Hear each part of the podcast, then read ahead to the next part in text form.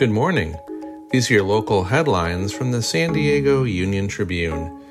I'm David Clary, and today is Wednesday, September 20th. San Diego water rates will rise nearly 20% over the next two years after a divided city council approved the first comprehensive rate hike in nearly eight years. For the average single family homeowner, their bills will increase about $12 per month.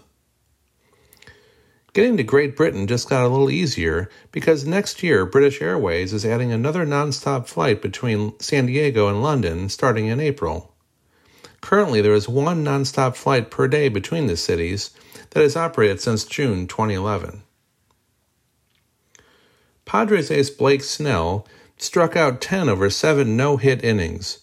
Josh Hader surrendered a hit in the ninth, but the Padres' winning streak hit a season high six games anyway when Xander Bogaerts hit a walk-off homer in the bottom of the ninth for a 2-0 victory over the Rockies.